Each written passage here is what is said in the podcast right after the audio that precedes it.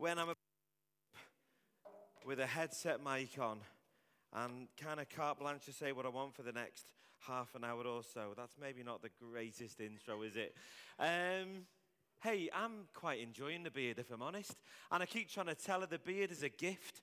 It is my gift to her, but she isn't really seeing that. Is it not a man's right to have a beard? Is that not kind of, we are not allowed to do that? Absolutely, we are. But it's not about the beard. It's not about me this morning. It is about Christmas. It is about God. Welcome this morning. Can I welcome you, particularly if it's your first time? If this is your first time in our church this morning, then we are really made up to see you here this morning. It's wonderful. It is absolutely wonderful. This is a gift. It is a gift. There's a reason why we've got boxes all around the stage. It is because one of the major themes of Christmas is the gifts. The wise men. They came bearing gifts for the baby Jesus gold, frankincense, and myrrh. They brought to him. But I want to talk this morning not so much about the birth of Christ, but about his life, why he came, and what the point of him coming was. You see, Christ, the Bible tells us, got headset mic problems? Is it? Can we get uh, maybe a, a handheld? He was God. He was God in heaven, and he was reigning in glory and honor and majesty. And he made a decision a decision to come down to earth and to leave aside all of his glory and all of his majesty, all of his wonder, to come down to earth as a humble baby. No humbler thing that he could have done than to do that. It's a strange story in some ways because, as a scientist,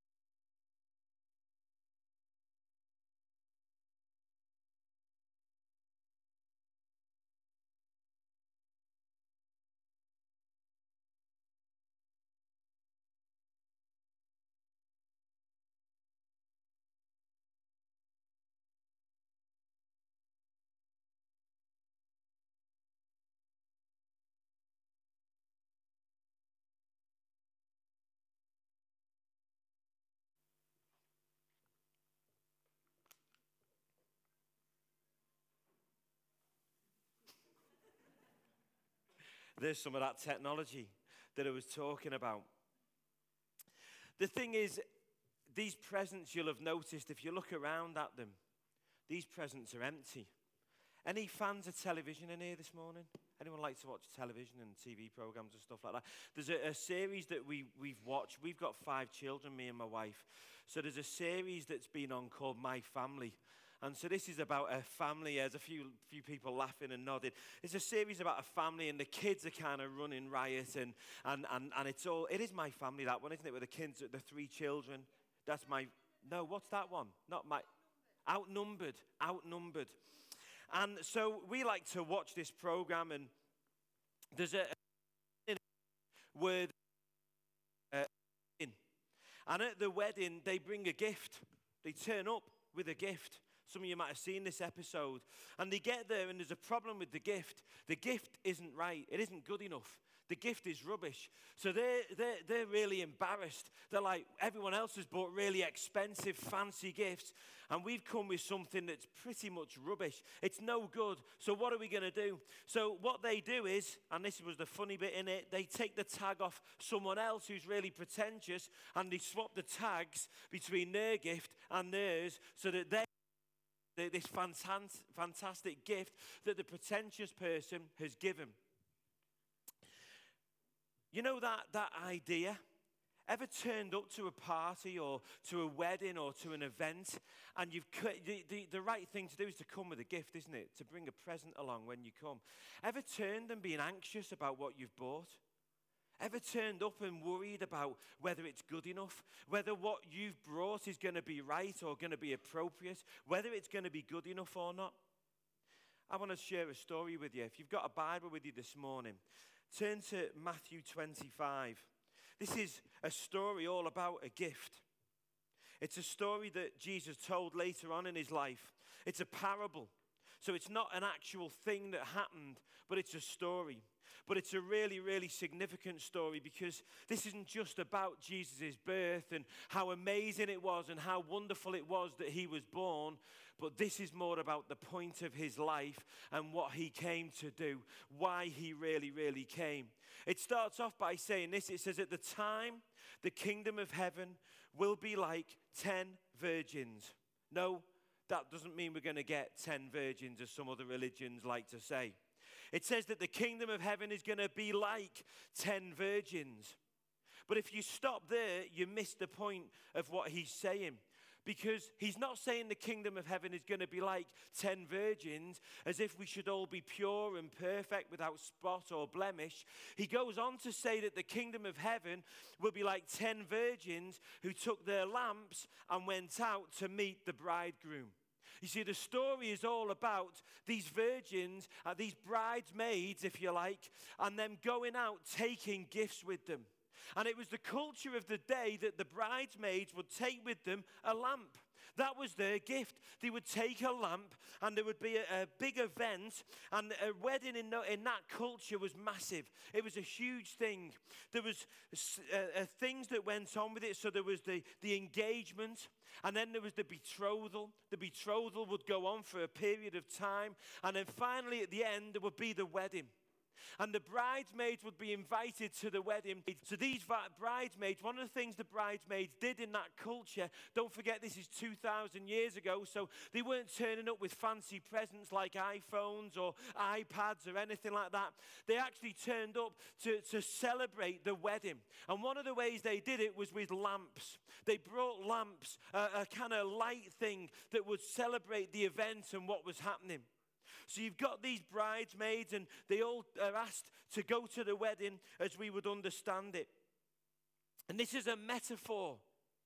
It's talking about what it is, the kingdom of heaven. It's talking about what it means to be a Christian, what Christianity really is all about.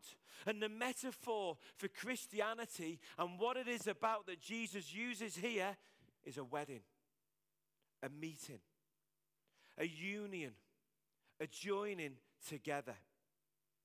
And the story goes on to say this it says that five of them were foolish and five were wise. Half of them were, were sensible and half of them weren't. Half of them knew what to do and what the right thing to do was, and half of them didn't. It says that the foolish ones took their lamps, but they didn't take any oil with their lamps. They took the lamps, but they didn't take any oil. A bit like these presents. They brought a gift for the wedding, but it was empty. There was nothing in it.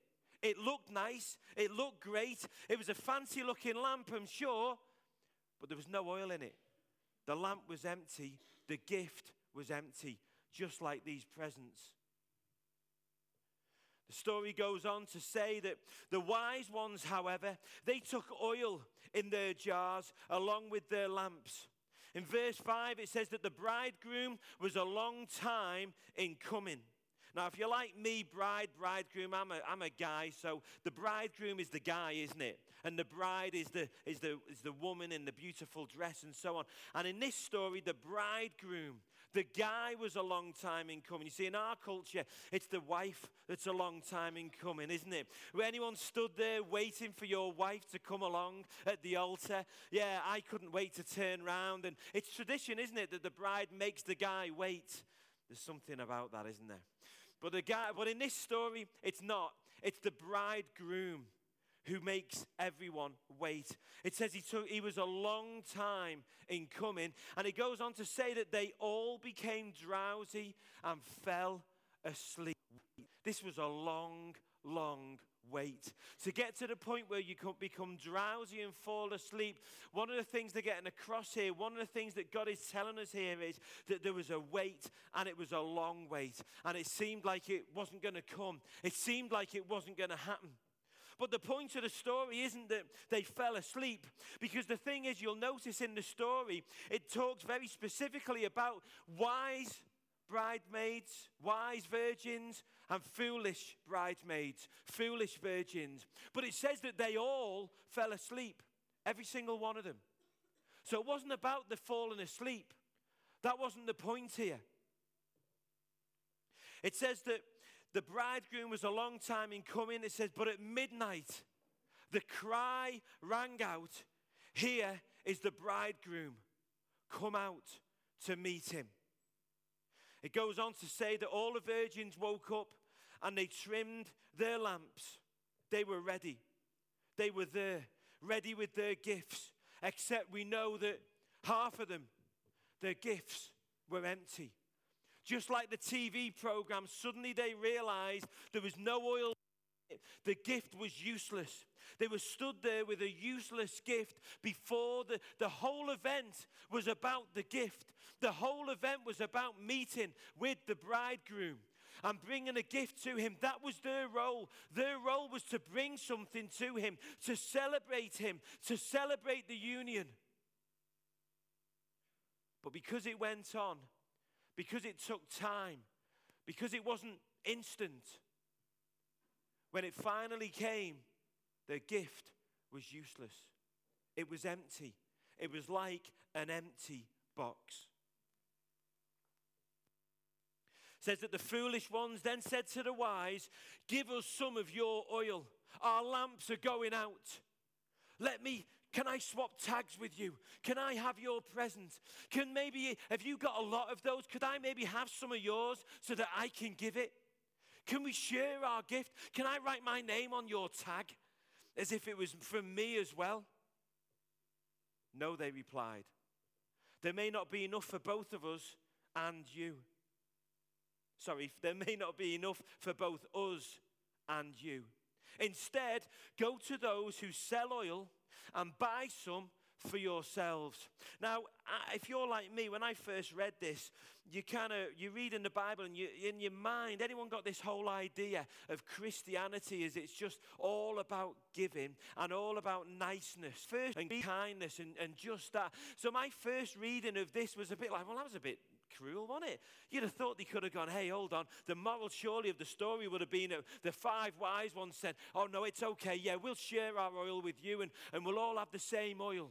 And that will be okay because that sounds like the Christian thing to do, doesn't it? But it's not. It's not.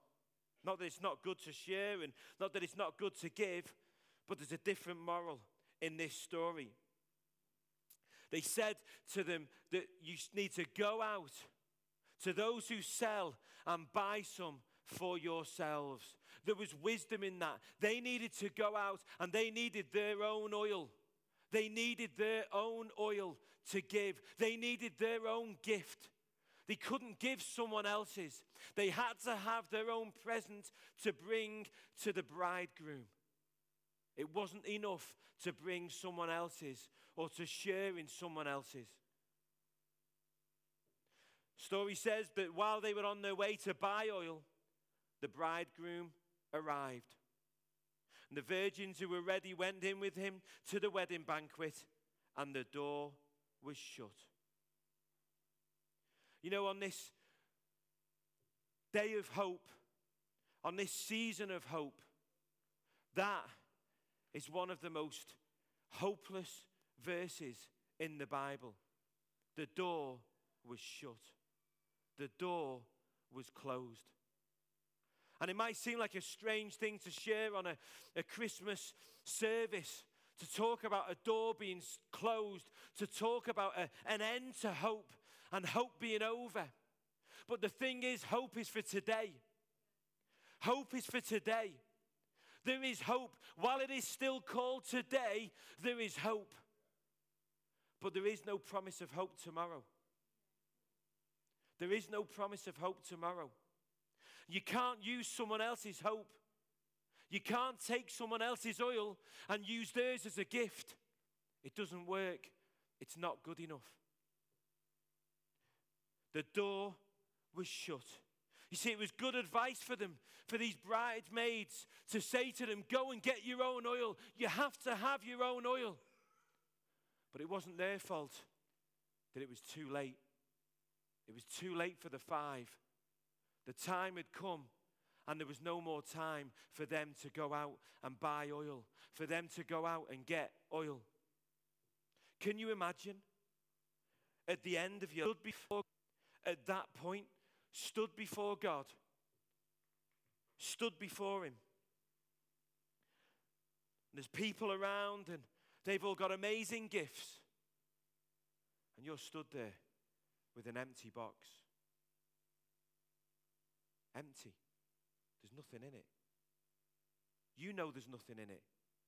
And God knows there's nothing in it. It's an empty box, it's hollow. There's nothing there.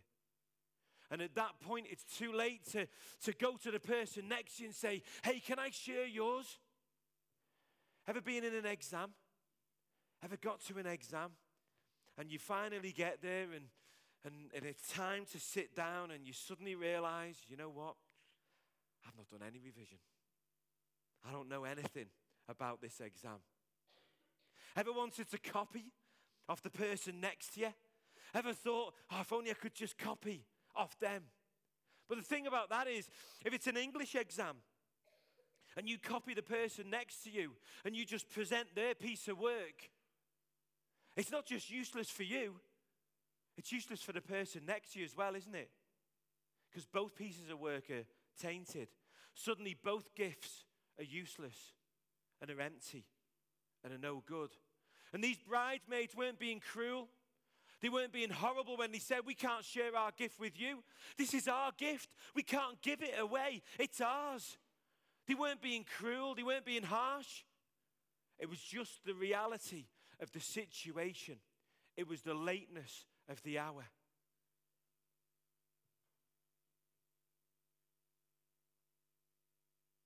Goes on to say in verse 11 Later, the others also came, saying, Lord, Lord, they said, Open the door for us. Lord, Lord, open the door for us. But he replied, Truly I tell you, I do not know you. Therefore, keep watch, because you do not know the day or the hour. You know, I want to share this story this morning, and I know that we share uplifting stories in our church every week, week after week, stories of hope, stories of future, stories of how you can do great things with your life and how God will help you and, and, amazing stuff that God will do. I've been a Christian for 20 years and God has blessed my life beyond measure. My life is amazing because of God. And it's not that, when I say my life is amazing, I don't mean I live a charmed life like there's never any problems. It's not that I don't have issues that face in life. But it is simply this that when mountains fall, when disaster strikes, when the worst things happen, I know I have God. I know I have God. I know. I know that on that day when I'm stood before Him, I'm not going to be stood there with an empty box. Now, you might say to me, but hey, Barry, isn't it about, haven't I heard you say in the past, it's not about works? Doesn't the Bible say it's not about works? Yeah, absolutely, the Bible says it's not about works. And if you said that to me, you'd be right, because the oil isn't about works. The oil isn't works. The oil isn't about all the things that they've done. Yes, works are important. Listen, I, as a Christian, I go out and I try and do good works with my life. It's important to me to have a, to live a life, to have a life that is pleasing to God. That is huge. That is massive to me. But I don't do it to get into heaven.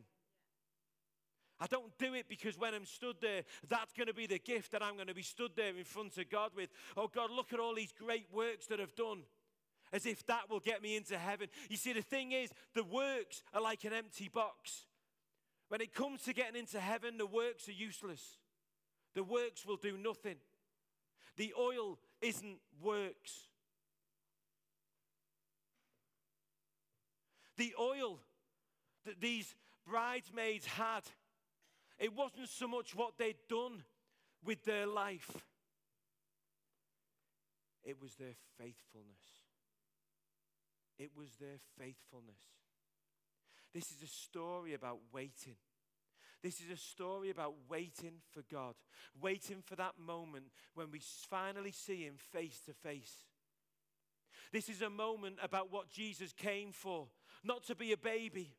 He came to die. He came to give his life for me and for you, that we may no longer die, that we may have hope.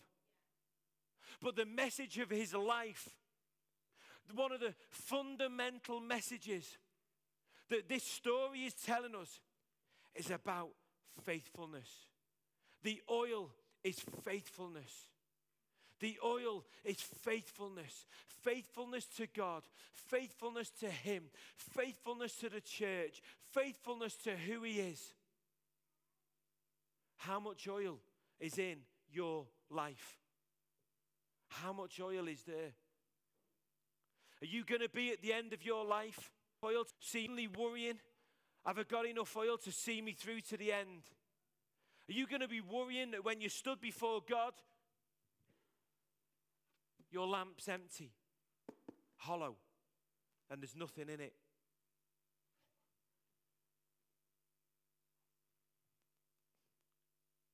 See, I believe the greatest gift that I could give you this morning, the greatest, greatest gift is salvation and a life lived for God.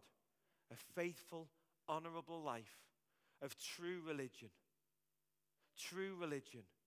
Not a fancy looking facade that looks great, but a life that is right on the inside, that is see through, that is transparent, that you know and God knows has been lived right.